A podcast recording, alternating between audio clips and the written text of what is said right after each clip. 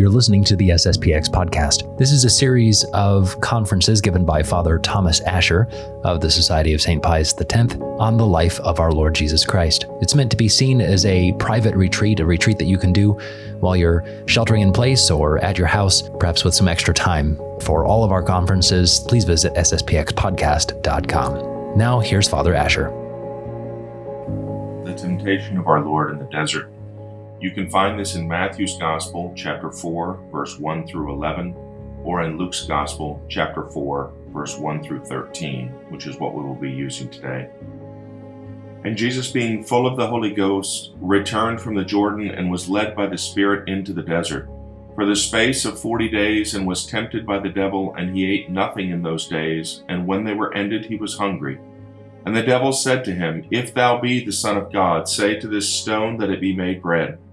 And Jesus answered him, It is written that man lives not by bread alone, but by every word of God.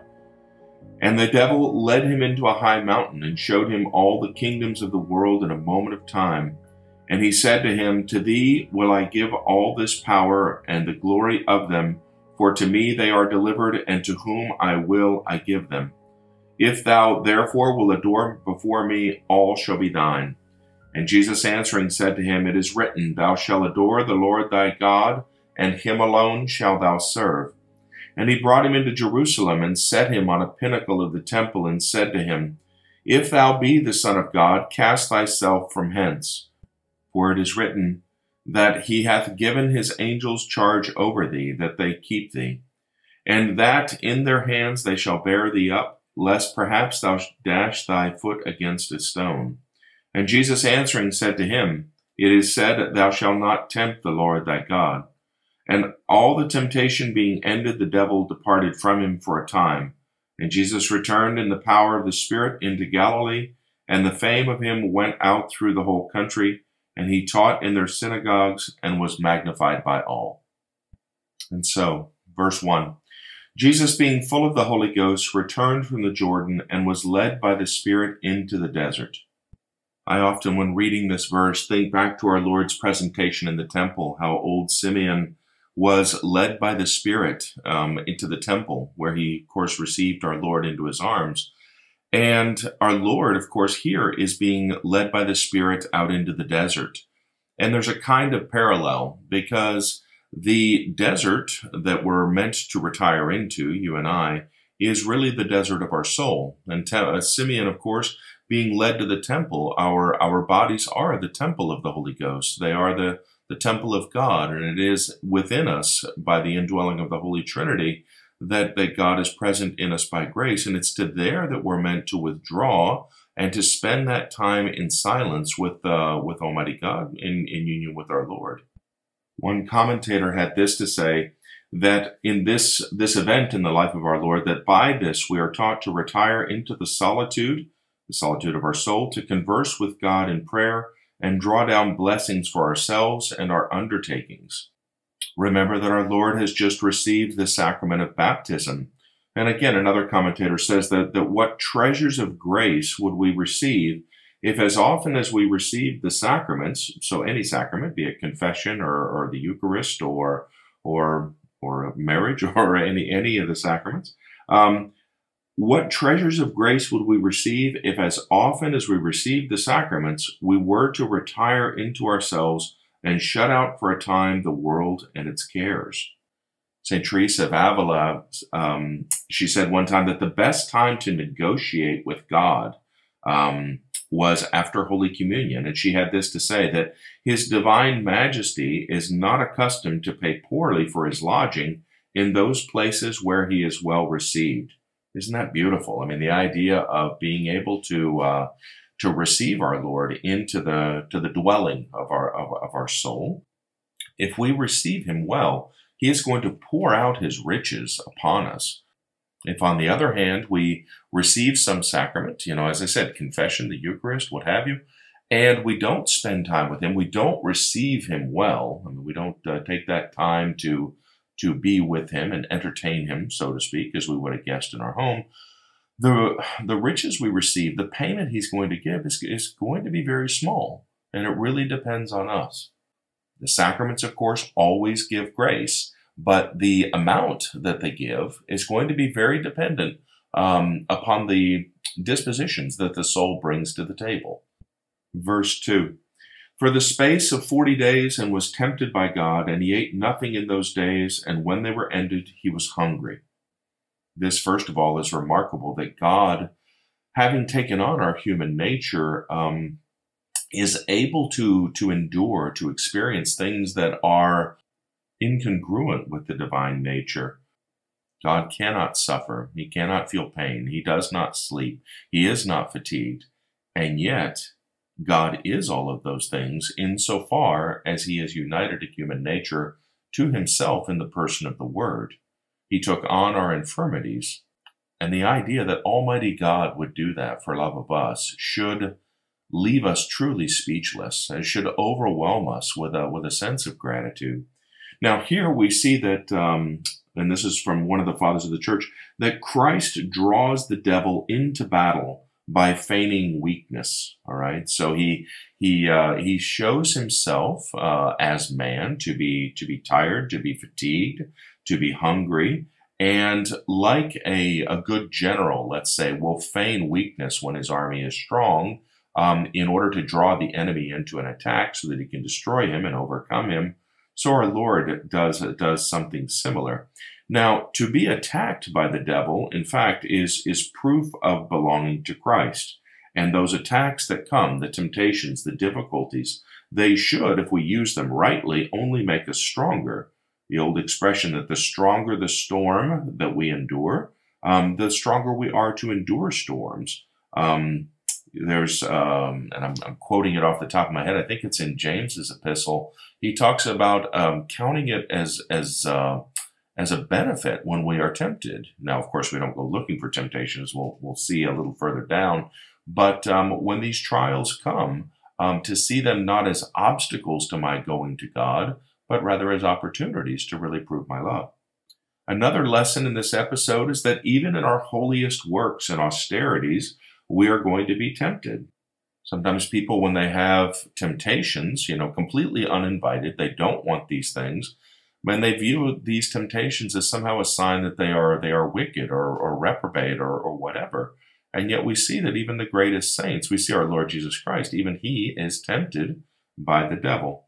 Now, Moses and Elias in the, the Old Testament, of course, fasted for 40 days prior to, to their, their mission, let's say. Um, and so to our Lord, we can say follows their example. He takes this on not um, out of any need on his part, but in order to instruct us. We're reminded when we do really try to follow our Lord more closely, when we do undertake to, to be more faithful in the practice of virtue, it can be then that we feel an increase in temptations because the devil, of course, is going to come out of uh, after us rather to try and, and derail our good intentions. And of course, we must stick to our guns. Verse 3 And the devil said to him, If thou be the Son of God, say to this stone that it be made bread. Now, it has been said, I think it was Bishop uh, Sheen, he said that the devil doesn't directly oppose the work of Christ here, but he simply tries to get him onto an easier path. So he doesn't directly attack, let's say, the, the kingdom of God, but he wants to pervert its nature. There's an appeal here um, to riches, we might say, to, to the craving of, of the bodily comforts, the ease, um, the inordinate attach, uh, attachment to, to persons or places or works. Um, we think maybe of uh, uh, Jacob and Esau, how, how, how Esau sold his birthright, you know, his rights as firstborn. He, he sold it for, for what? For a, for a mess of pottage, you know, a, a bit of porridge. He, he gave up his inheritance. And so too, men can, uh, giving way to the desire for human comfort, consolation, giving way to concupiscence, um, we can sell our birthright as, as children of God. Verse 4 and Jesus answered him, It is written that man lives not by bread alone, but by every word of God. One, uh, I think it was one of the fathers of the church, said that if our Lord answers the devil in, in so mild a manner, when he could have buried him in hell, ought we not then, when we suffer from our fellow man, when he tests our patience or, or tries us in some other way, to turn it to our own good versus to our to our ruin by by becoming angry or lashing out. Verse 5, 6, and 7. And the devil led him into a high mountain and showed him all the kingdoms of the world in a moment of time. And he said to him, To thee will I give all this power and the glory of them, for to me they are delivered, and to whom I will I give them. If thou wilt adore before me, all shall be thine. Now, in Matthew's gospel, it's interesting. This is actually the third and final temptation. And it's when, of course, the devil, you know, says, bow down and adore me, that our Lord is going to say, be gone. Um, it's interesting. It's put here secondly um, in in uh, Luke's gospel. Excuse me. Um, and the devil here is offering a material kingdom. We can say um, it's the temptation to power. It's the temptation to ambition. It's the temptation to the to the empty honors of this world. And in our own lives, the the kingdom that the devil offers us, it may not may not be a physical kingdom in the same way, but he can offer us, you know, or, or, or, present to us that temptation to power in, in whatever field it might be, to influence, a temptation to a, to a spirit of independence, to a spirit of criticism, um, to a inclination to constantly focus on ourselves or busy ourselves with ourselves, uh, fostering a, a, discontentedness, or maybe maybe um, focusing on myself and building my own little nest, you know, my own little fiefdom without regard to the people around me who may need my help. Verse 8 And Jesus answering said to him, It is written, Thou shalt adore the Lord thy God, and him only shalt thou serve. Now, as I mentioned before, uh, here in the other gospel, our Lord, in fact, tells him to be gone. This is where the temptations end in the other gospel. And it's just a question of the order in which the evangelists uh, wrote them down. But this this response to our Lord to uh, to be gone, to drive Satan away, it said that there are certain temptations that we must um, not fight directly, but rather we must we must drive them from us. And if we can't do that, then we must flee from them. We don't allow them to hang around. Saint uh, Saint Augustine cautions us, you know, of course, to know ourselves, to know our weakness, um, particularly, you know, temptations against faith, the temptations against purity or chastity, um, this tendency to a critical spirit. When we see ourselves tempted in that manner, we, we don't fight these temptation, temptations head on. We don't hit them directly, but we, we simply walk away. We simply um, don't give them um, a foothold in our mind. There's a story of a riverboat captain. It was, I think, during the Civil War, and he somebody was trying to bribe him for um, uh, uh, to take a load of cotton up north to try and run the blockade and, and do this. And he said, well, take my cotton and uh, I'll give you a thousand dollars. And the captain said, no, it's too risky. I can I'll risk losing my boat.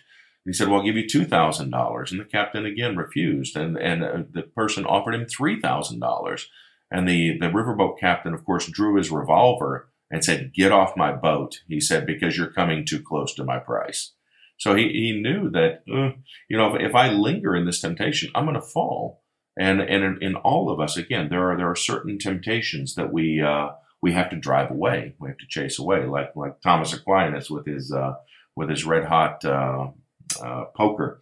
So verse nine, and he brought him to Jerusalem and set him on a pinnacle of the temple. And he said to him, If thou be the son of God, cast thyself from hence, for it is written, that he hath given his angels charge over thee, that they keep thee, and that in their hands they shall bear thee up, lest perhaps thou dash thy foot against a stone.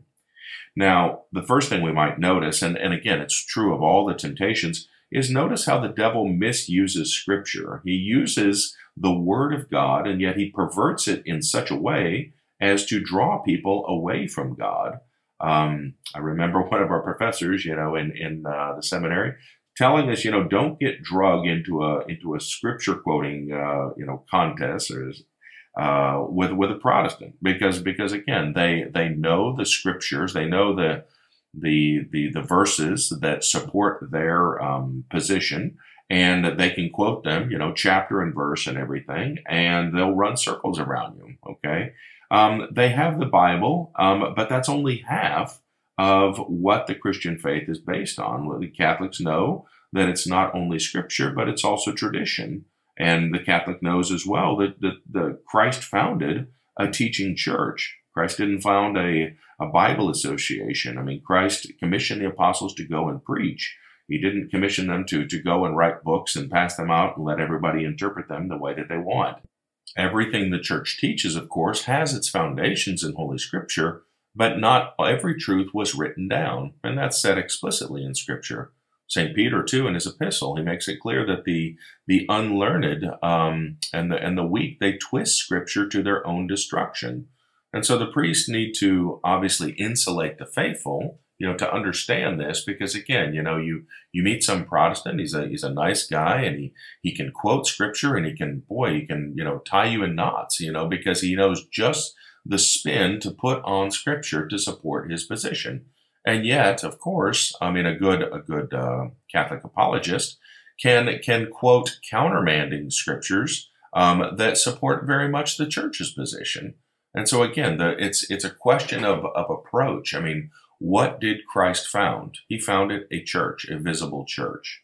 This is something too that we have to insulate our children um, to be on guard against, because it's very easy for them, particularly if they unfortunately might have to be in a public school and they're surrounded again by by uh, people who would would lead them astray or pervert their their faith and so so caution them obviously and teach them and love them and and get them to to, to love christ um, in the church. Now the devil here again he's trying to pervert christ's mission. And, and in effect he's telling our lord you can still have your kingdom. You can still have your followers. Just just do it this way. Why bother with the cross when you can do something spectacular, something something impressive that will draw people to follow you? Um, and it can be very much the same with us. Hey, you can you can be Catholic, you can go to mass, you can have your Latin mass, and you can say your rosary. Just just maybe avoid the cross. Just and he will present it under the best motives. Think of the success you'd have. Think of, of how much you could help the church if you just bent the rules over here a little bit and think of all the money you made and think of all the, you know, the, the people you could influence and, that you know, he'll have 101 reasons for us, again, to stray from the path that our Lord has, has laid out, which again is going to be the path of the cross.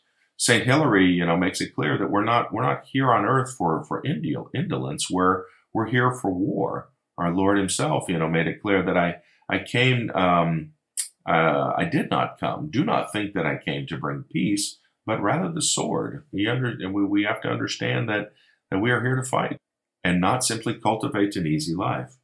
So again, the devil is tempting him to, we might say, to a certain pride, um, to an attachment to what is showy, what is what is flashy, what is uh, impressive.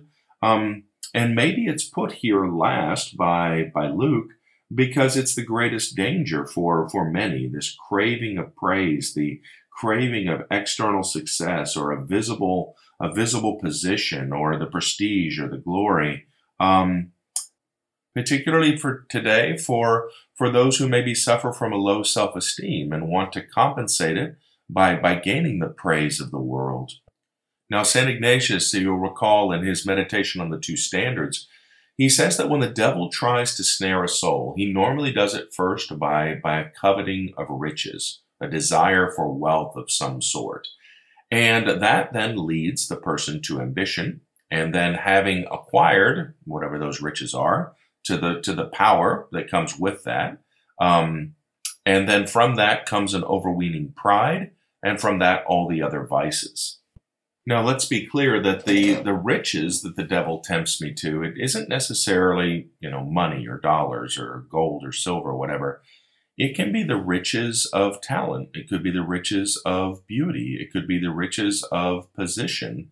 And all of those things can lead me to, to spend an inordinate amount of time in the pursuit of those things. And all of those things, once acquired, um, they do lead to a pride again with with the with the rich i mean very often because they they have a position they're used to to being deferred to they can they can buy basically anything they want they pull out their platinum card or whatever and the maitre d finds them a table of course they are they are treated with a deference and it's easy to fall into that pride um, but the same might hold true for a woman in in the pursuit of beauty I mean, she does everything. I mean, the, the diet and the exercise and the creams and the conditioners and what have you. And when she's done, she is truly beautiful. I mean, she's she is rich in beauty.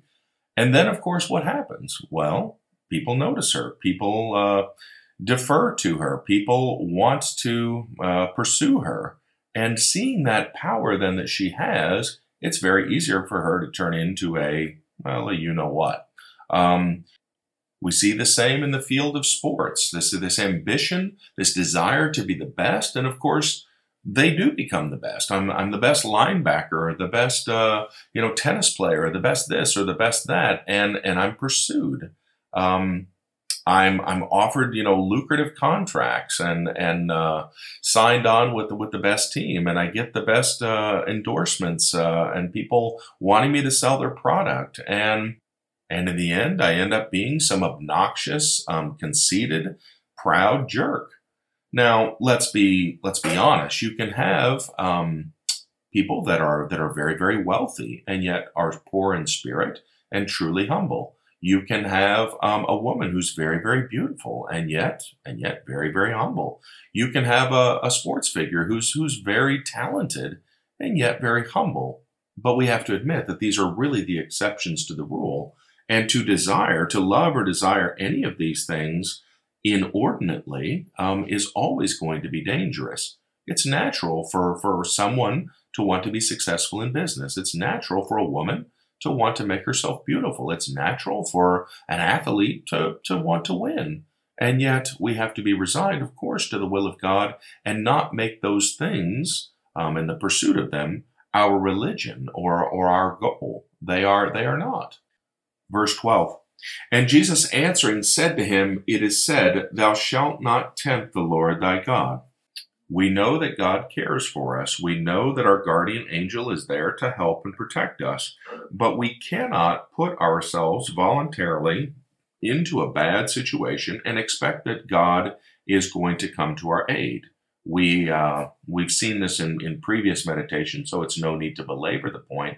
But we need to make sure that we obey the church's laws when it comes to morality or to courtship or or uh, you know for men dealing with women or in, in the questions of money and, and not expose ourselves um, under some pretext which again the devil's going to present it as well you should take this chance. You can you can do this because well you're strong enough and there's some better you know some other good that you're going to to gain. Remember that we can't do evil um, for a good purpose. I mean it's not possible.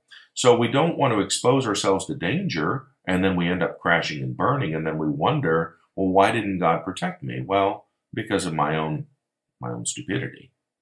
St paul makes it clear you know he who thinks himself to to stand let him take heed lest he fall. Verse 13 and all the temptations being ended the devil departed from him for a time. Now that last phrase there i think that's one of my favorites in this this whole episode. This idea that the devil left him but only for a time. It's like the devil um, takes time to, to fall back and plan his next attack. And we have to remember that, that when temptations are over, it's only for a time. And obviously not become fatigued when, when they hit us again, but use those down times between temptations to strengthen ourselves for the coming attacks. Um, we, we pray every night at Compline that, that our adversary, the devil, he goes about like a roaring lion, seeking whom to he may devour. Okay, and we're told to, to resist him steadfast in, in the truth.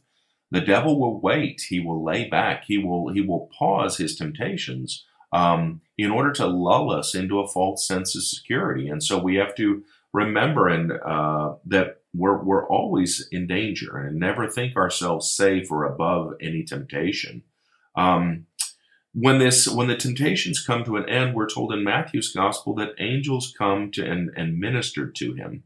And kind of well we'll see that again. Uh, our lord remember when he's in agony how an angel come and and comforts him. And we're told there that it's it's probably a uh, a presentation or manifestation to his his human intellect of bringing to mind of the fidelity and love of those who would profit from our lord's sacrifice and from his example it's um, it's certain that when we are steadfast in resisting temptation, there is a comfort and a consolation that comes to us. Uh, um, uh, even if it's if it's only a feeling of satisfaction that wow, you know, by the grace of God, I didn't fall. That might be considered, uh, you know, an angel coming to comfort us. And if a soul is struggling with with mortal sin in particular, you know, maybe we can just emphasize that, you know, the longer we can go between falls, the more um, solid is our foundation going to be, and the less likely we're going to be to fall.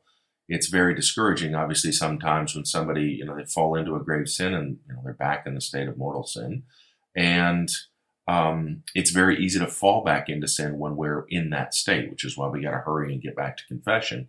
But the longer that we can extend um, our state of grace, um, the more firmly uh, established we're going to be in it, and the and the less likely to fall. Always always being on guard, of course. Verse fourteen. And Jesus returned in the power of the Spirit into Galilee, and the fame of him went out through the whole country. Verse 15. And he taught in their synagogues and was magnified by all. Now, when our Lord returns from the desert, um, we know from, from reading the Gospels that he lingers a few days near the Jordan in order for John the Baptist to give testimony of him. And it's then that um, John and Andrew, of course, who were disciples of John the Baptist, are going to, to begin to follow our Lord. Um, and we see that he eventually he goes back uh, to Galilee. He's going to be teaching in the, the synagogues, and we're told that he's magnified by all. It is in doing our job, in, in doing our duties of state, um, that we are going to merit, let's say, a, a certain magnification or praise from our fellow man.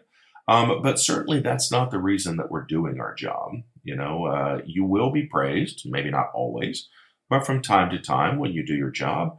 But it isn't something that we should we should be looking for, something that uh, you know we should be um, overly attached to. Let's say. So that is it, basically, for the um, the commentary on the uh, on the verses. I wanted though to just briefly summarize and kind of reiterate that the devil um, again, he's trying to get our Lord onto an easier path. He's trying to get him, you know, to to follow his own way, whether rather than the the way of the Father, the will of the Father. Um, again, Fulton Sheen makes it clear that that he's not directly attacking, let's say, the kingdom of God. He's effectively telling our Lord, you can still have a church, you can still have followers, you can still love them, but the devil's aiming to pervert the nature of that kingdom. So our Lord is attacked firstly, then in his faith, uh, in his divine origin. Remember how the devil uh, says, and uh, you know, if thou be the Son of God. All right, he's tempting him against his, his faith um, in his divine origin and divine mission, and, and in the confidence that he should have um, in his Father. Secondly, then um, he he makes it clear, or he tries to tempt him, or tell him that you know God should should intervene, you know, directly and manifest his son by some extraordinary sign and spare him the many humiliations and sufferings that um, are going to, to lead ultimately to the cross. And then thirdly, you know, he tempts him um, to uh, a material kingdom instead of um, instead of a spiritual. He offers him this material kingdom, uh, a human or political kingdom, again, as, as Bishop Sheen would say, rather than the path of self abnegation and personal sacrifice. And we can say that the devil is going to, to approach us very much in the same way to derail us. He's going to cultivate in us, or try to at least, uh, you know, a spirit of discouragement, um, a love of what is showy or striking or marvelous. He's going to encourage us to, to uh, pervert um, the kingdom of God um, and, and use religious things perhaps even for our own gain. But Christ's kingdom is going to be based on the will to suffer for men and in loving them even to the end, in spite of in spite of it all. And so too it really should be with us. So we'll leave it there. Um, once again, take care. And God bless you.